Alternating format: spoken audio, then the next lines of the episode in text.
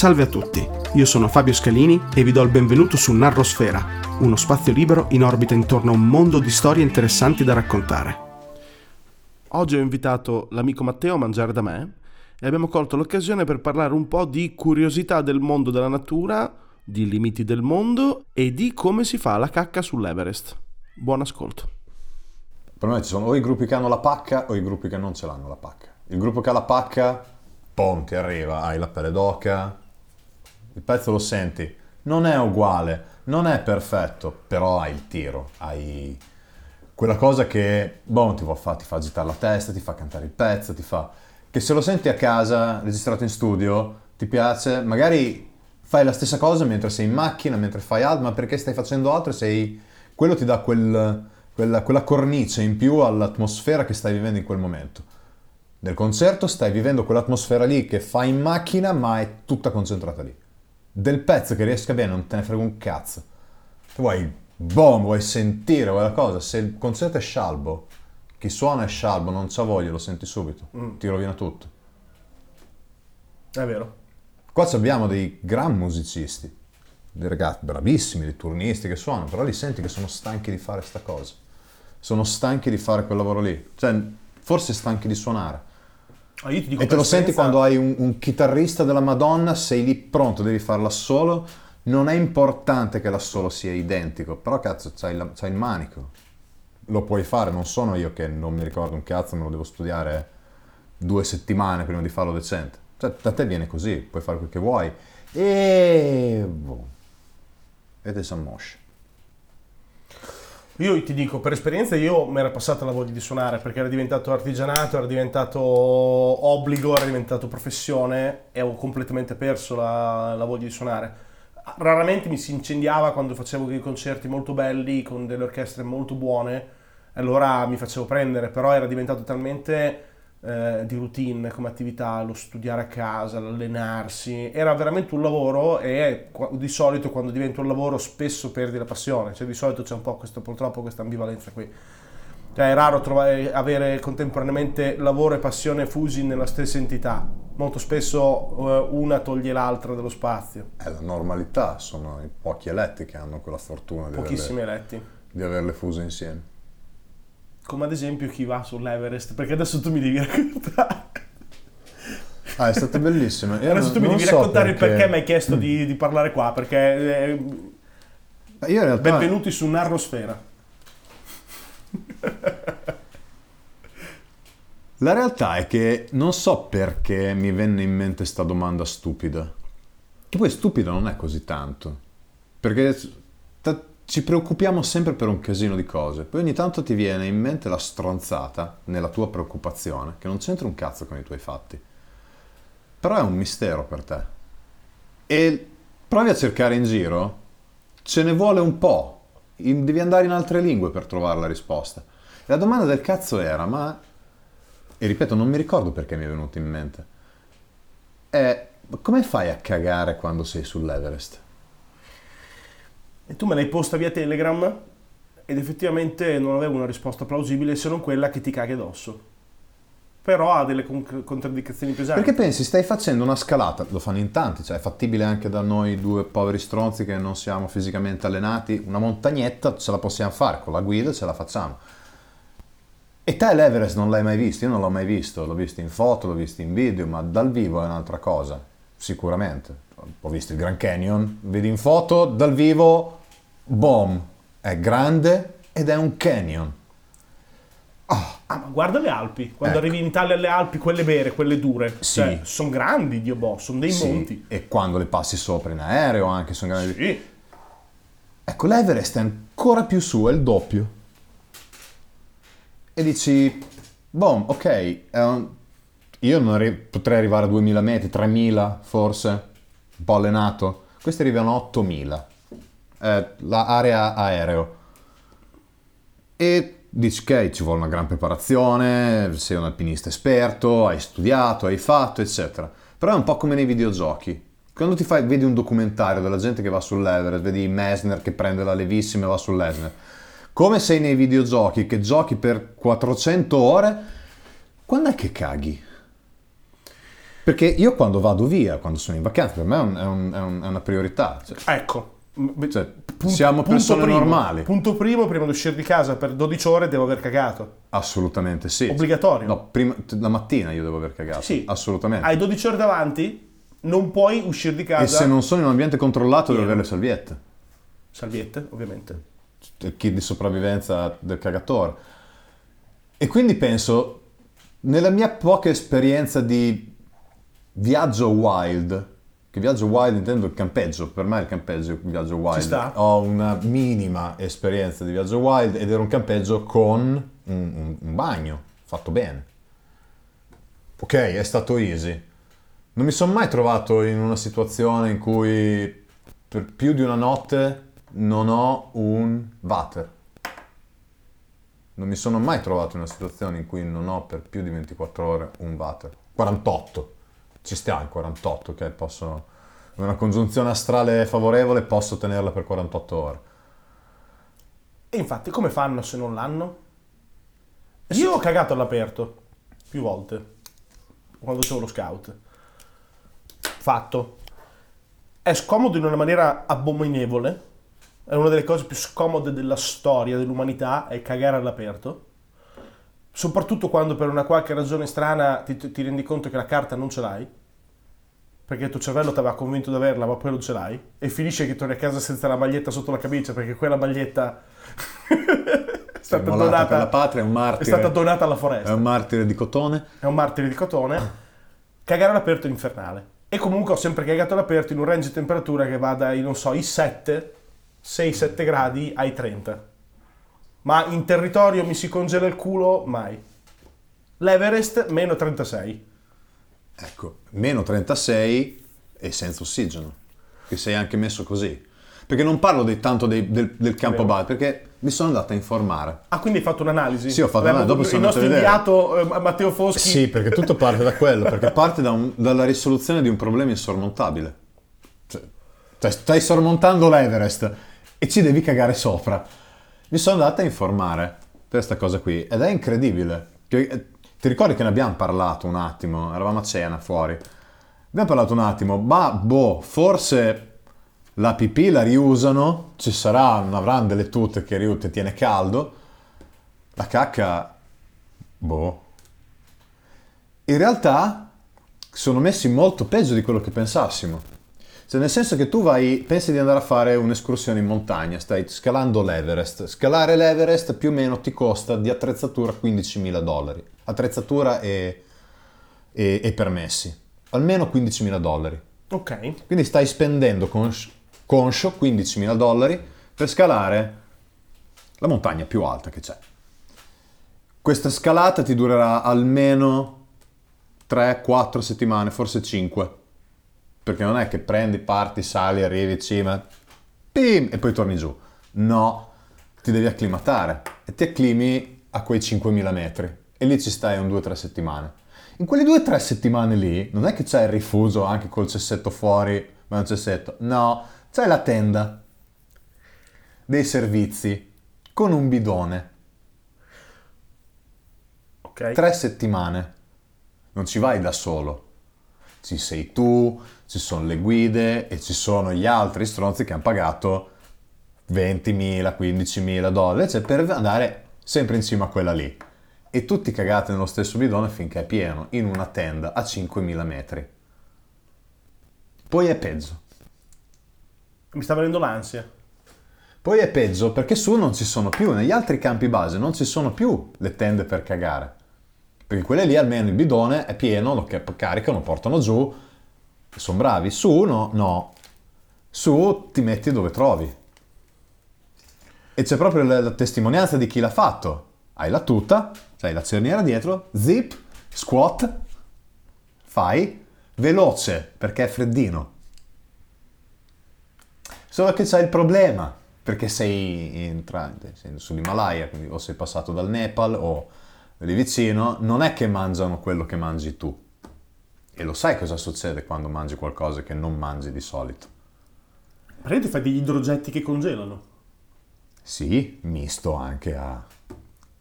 Però lì te la devi prendere su, almeno quella solida. Come te la devi prendere su? Te la devi prendere su, non- de- devi cercare di non lasciare roba. Almeno ha detto, adesso devono, hanno messo sta legge o devono metterla brevissimo che almeno ti devi portare giù 8 kg di rifiuti. Anche umani.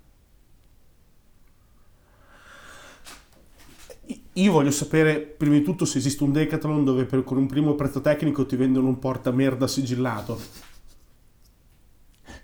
Dopo andiamo a vedere. Cioè, No, cosa beh- usi un Tupperware? Eh no, ha parlato questo qui proprio di sacchetti biodegradabili, perché dopo li, No, biodegradabili, no, vietato, vietato.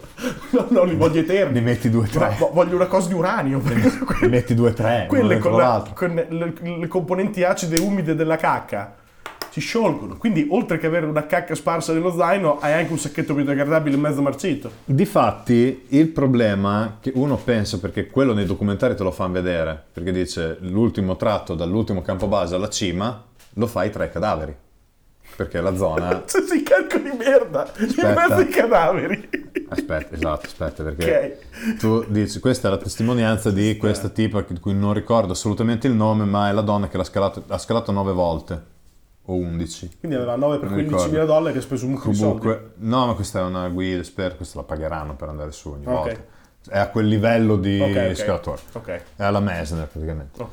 Siamo lì e dice ci sono più o meno 200 cadaveri sull'Everest. Lasciati lì perché non li puoi portare giù. Perché è troppo faticoso e rischi di far morire altra gente per portare giù uno che è già morto. Quindi sta lì e stanno lì.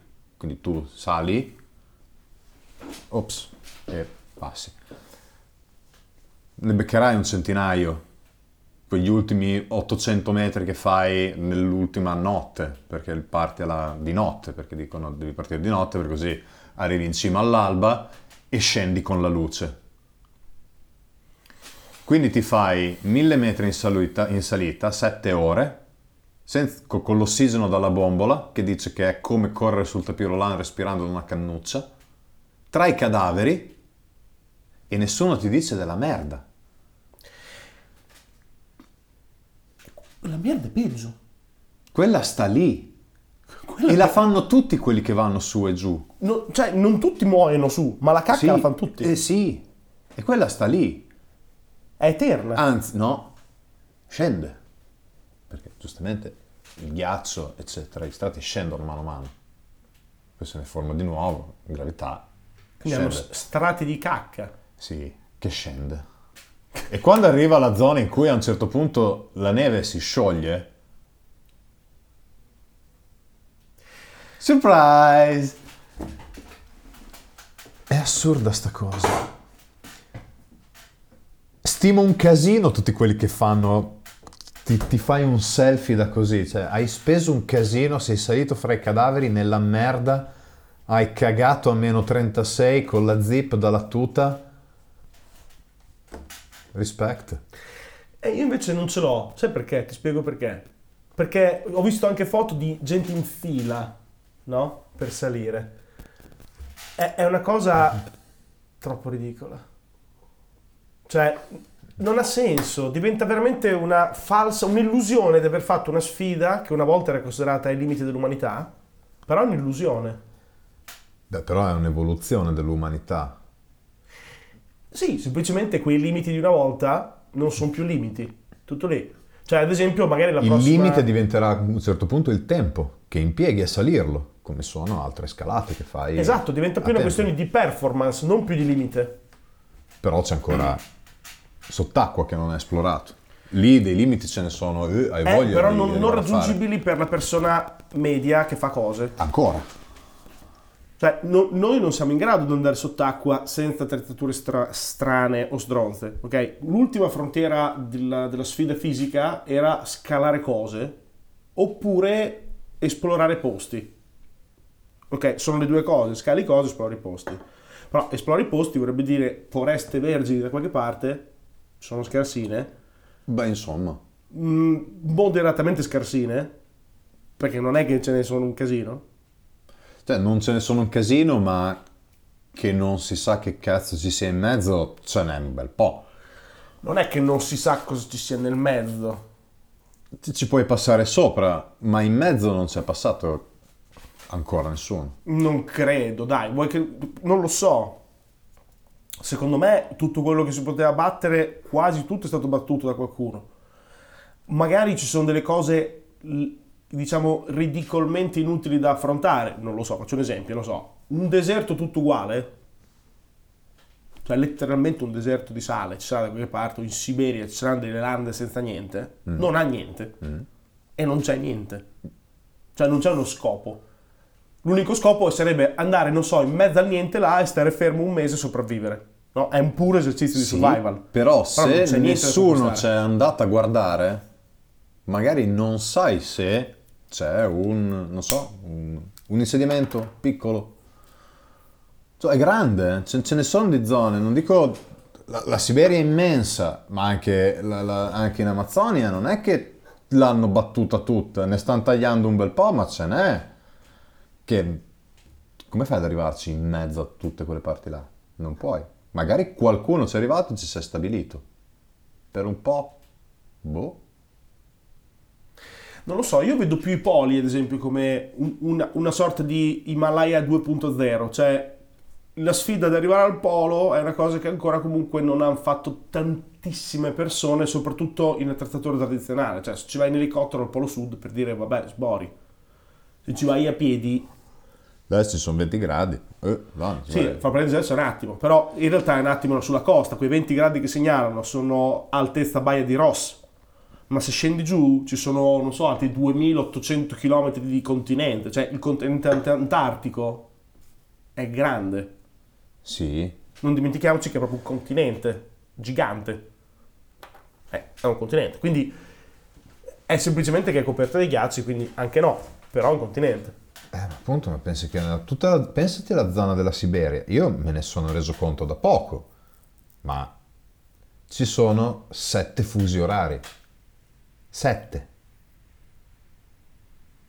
Se vai a, quando siamo andati a Los Angeles, ne abbiamo fatti 3, nove. 5. No, nove. No, scusa, internamente passavo da, pensavo da New York. No, no, no, io penso del- come, come scambio Ah di no, sì, io pensavo all'America, penso abbia 3 o 4 fusi orari. Ah sì, così. no, no, da noi a là. Credo, eh, Eravamo a no. meno 9 come ora. Meno 9, sì. Ecco. La Russia ha 7 fusi orari. 7. E la Siberia, che è comunque la zona inabitabile, in, in- in, eh, inamichevole, eccetera, è, non dico 7, 6. 6 fusi orari. È grande 6 fusi orari, come gli Stati Uniti. Ed è tutta zona di alberi, pochi, perché poco sole, però ce ne sono, poca vegetazione e un freddo cane. Però magari qualcuno ci è stato, ci sta ancora, magari non lo sa nessuno. Allora, in effetti io l'altro giorno per scherzare sono Oddio, su- magari non lo sa nessuno. Eh, no, no, aspetta, è- aspetta, però- eh, perché in realtà eh, diciamo che adesso, adesso, adesso, adesso forse li sai, però fino a poco tempo fa no, mettiamola Eh. così. Perché è stato alla fine durante il periodo comunista russo che hanno censito praticamente il loro territorio in maniera capillare e quindi anche il minimo buco del culo era stato battuto. Però è una roba molto recente, ci sono dei posti laggiù che sono stati isolati per millenni, perché io l'altro giorno facevo per scherzare, mi sono andato a guardare con Google Maps fin dove arrivavi nella zona russa, perché una- il mare di Kara, mi pare si chiami, un nome che ma penso, eh, però è un nome bellissimo, ho detto, ma che è? Lo userai nel il mare di libro. Kara, Eh, stupendo, già- l'ho già rubato, l'ho già shippato sto nome qua. Praticamente, se vai a vedere là, non c'è quasi niente di Google Maps, stradale zero, solo foto di, di spedizioni ed è un posto che non c'entra, boh, una roba che non ha senso, cioè lande di nulla, in mezzo a nulla, con colori de- totalmente deprivati, deprivati di tono, tutto sul grigio, un posto stranissimo, sembra alieno, sembra un film fantasy, così. Infatti, minchia, una sborata. Ed è tipo grande un milione di chilometri quadrati, ma un miliardo di chilometri quadrati, cioè gigantesco, gigantesco. Qualcosa forse in effetti laggiù, da qualche parte, in buco di culo, c'è. Magari c'è anche roba del governo direttamente, questo non lo nego. Comunque vada, Però- qualche vecchio... Pensa alle isole Svalbard, a fianco c'è una base ancora russa abbandonata, tenuta da uno, non mi ricordo. Comunque una roba... Ti ripeto, sono sicuro che Sono abbiano dall'alto possano aver mappato tutto. Sicuro. però in mezzo non ci può essere stato dappertutto. Mappato è diverso che perché la mappatura comunque non penso che in quelle zone abbia una precisione millimetrica, per cui Lì poi il terreno è abbastanza spoglio, ma se ti sposti dove hai una vegetazione più tropicale, vedi la punta, sotto non vedi niente, vero? ma niente niente. E ripeto, lì ancora di più non credo che ci sia stata tantissima gente. O se c'è stata, Allora non mettiamola, tornata. cioè, mettiamola così, è perché alla fine è una conquista semplice e iconica, no? Cioè dire ho, ho raggiunto la punta dell'Everest oppure ho fatto il giro degli 8, dei, non mi ricordo quali siano, 8 barra 10, sono le punte sopra gli 8000, sono il club degli 8000. Che se sei uno coi coglioni le ha fatte tutte. Dico nomi che magari non sono l'Annapurna, mi ricordo nomi così, il K2, cose così. Tutte quelle lì ok, sono, fa- sono iconiche, facilmente identificabili come sei uno che spacca il culo e hai toccato un limite. Però magari è, un'illusione di aver toccato un limite. Adesso è un'illusione, anche e soprattutto da- dal fatto che basta pagare lo fai. Sì, se ti ripeto, è un... eh, Hai raggiunto il limite di questa cosa, ma siamo umani e quindi troveremo qualcos'altro per cui ci dovremo sfidare perché ancora nessuno l'ha fatto, perché ancora nessuno l'ha visto. Infatti. O, o- e comunque sia, dovunque l'uomo dovrà andare, dovunque quale sfida è, l'uomo dovrà comunque cagare. Quella è la sfida più grande. È vero. Cioè, comunque vada, la sfida più grande è portarsi la propria Cioè, merda dietro. puoi fare la traversata a nuoto di quello che vuoi, però finché lo fai in giornata va bene. Se vuoi fare la sfida vera, arriverà un certo punto in cui passi la giornata. Prima o poi dovrai cagare. Però vabbè, lì sei in acqua. Cagare in barca, è presente? Non ho mai cagato fuori da una barca. Allora, se sei, se sei in una barca figa dove hai la coperta, vai a cagare nel cesso, sei fighetto, è una cosa. Se Vabbè, sei su un non- gommone quello del non cazzo... considero esperienza wild. Ecco, se sei su un gommone del cazzo, cagare fuori te lo dico, non lo fai, devi cagare lì e poi butti fuori. Cioè, ti posso garantire che se stai seduto su una- la- il, il gonfiabile del gommone, mentre il gommone va e provi a cagare, fai il volo più bello della storia, cioè devono farti un video no, e diventi virale. Cioè, me sarei aspettato almeno che il gommone stesse fermo. no, no, beh, devi andare, che ti fermo. Non sei nessuno se non caghi in marcia, scusa. Ma stai scherzando? Devi cagare in marcia. Ok, questa, questa è una sfida E se ti fermi, comunque il gommone è largo tipo così, no? Per, lo- per l'ascoltatore sto facendo il gesto come di un grandissimo gonfiabile, no? E quindi lo braccio quasi completamente. È gigante il coso di un gommone. Tu ti devi mettere seduto lì col culo che sporge fuori. Però il gommone è circolare, quindi rischi di lasciare anche la strisciatona, capito? Quindi devi, devi Dai, però magari la fretta. non è che è gradito dal proprietario del gommone. Se tu il gommone forse ci puoi anche cagare sopra, però non credo che al proprietario del gommone faccia proprio impazzire, che gli caghi sulla fiancata, capito? Fa un po' quell'effetto lì. Però magari, dico, mentre stai nuotando e fai la traversata, non è che sali sul gommone, la fai in acqua mentre nuoti. Secondo me non cagano. Sono talmente sotto sforzo che non cagano. Per me pro- il processo metabolico ragione- sotto sforzo si maggior- blocca. Non lo so. Do- è un per me Ammetto, grosso come una lo so. palazzina. Però Questo è per una prossima puntata, scopriremo questa cosa qua, ma L'hai secondo visto? me poi devi cagare. E comunque sei in acqua, cioè la pancia prende freddo. Sì, ma l'hai visto quel video di quel maratoneta che correva e è arrivato co- che si era cagata addosso? Con la strisciatona sulla gamba. The show must go on, certo. Eh, sì, è perché semplicemente, anche probabilmente sotto sforzo, in realtà il tuo corpo va un po' a troia, soprattutto se fai uno sforzo gigante come quello può essere uno sforzo Una oltre i confini come una maratona, sì. quelle cose lì, che il corpo va un po' a puttane e quindi ti caga anche addosso. Quindi mi immagino anche uno che sta nuotando attraversando il canale della manica e intanto si sta cagando addosso. Per me è una cosa terrificante. Cioè, Però è, se- è- è più, è più una sfida, per me è compre- incomprensibile quello di attraversare a nuoto due, due cosi grossi, come due isole o due continenti, piuttosto che andare sulla la vetta più alta del mondo per un motivo molto semplice, che la vetta più alta del mondo comunque sono ancora sulle mie gambe, ho le mani libere, faccio cose. In mezzo al mare sei, sei come volare, sei totalmente estraneo, Cioè, il tuo corpo non c'entra niente con l'ambiente in cui ti trovi, c'entra O. Cioè, sei, sei in balia di tutto, letteralmente tutto. Fa mare grosso, sei inculato. Fa una tempesta, sei inculato. Se ci sono i pesci grossi, sei inculato. Sempre inculato. Sulla montagna che rischi hai? Poco ossigeno, hai le bombole. Valanghe. Le valanghe. Hai le valanghe. Ecco, Quelle valanghe eh, sì. poco. Slavine valanghe sì. Sono la variante tempesta per eh, chi nuota. Eh, però una valanga non è bella, l'ipotermia non è bella.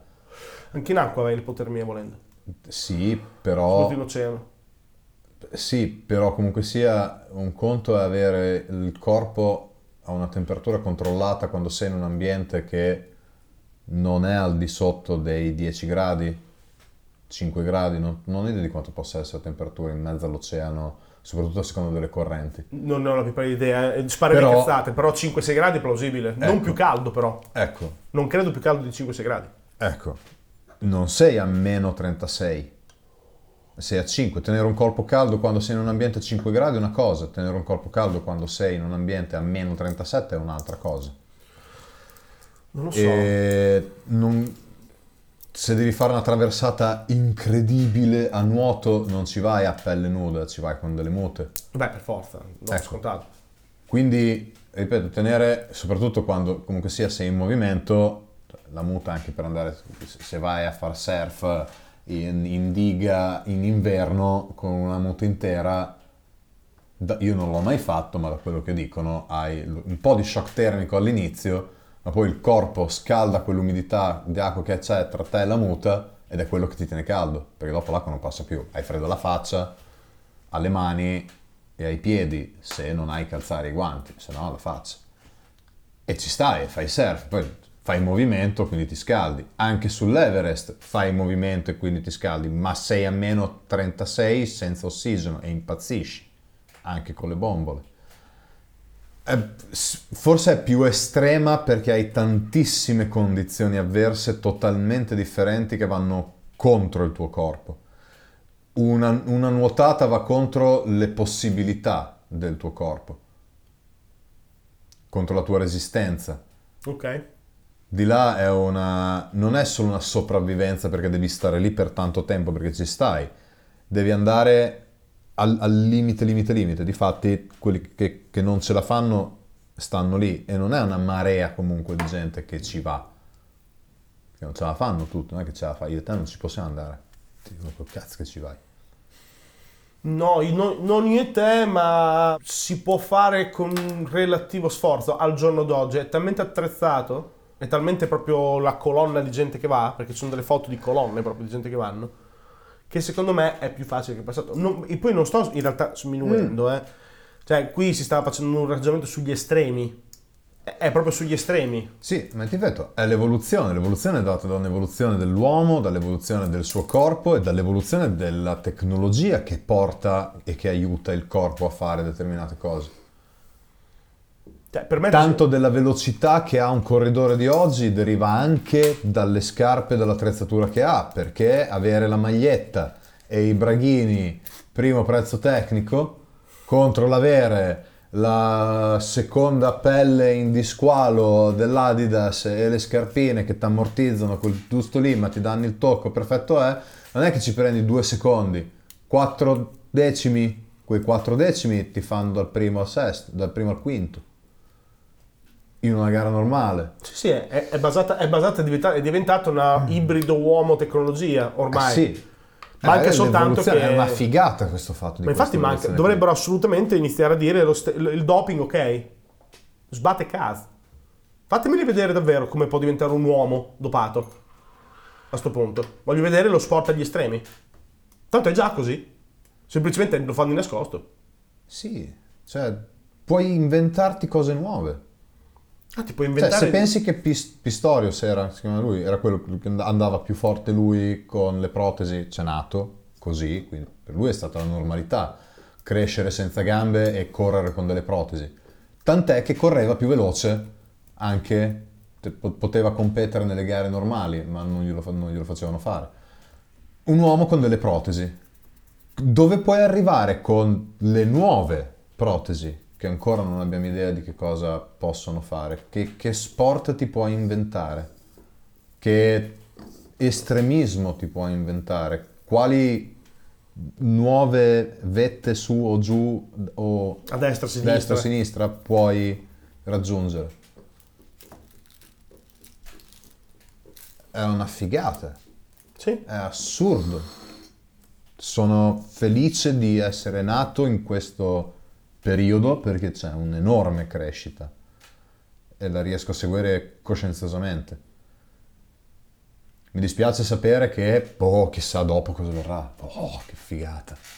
Spero di vederne il più possibile. Di tutto questo che c'è.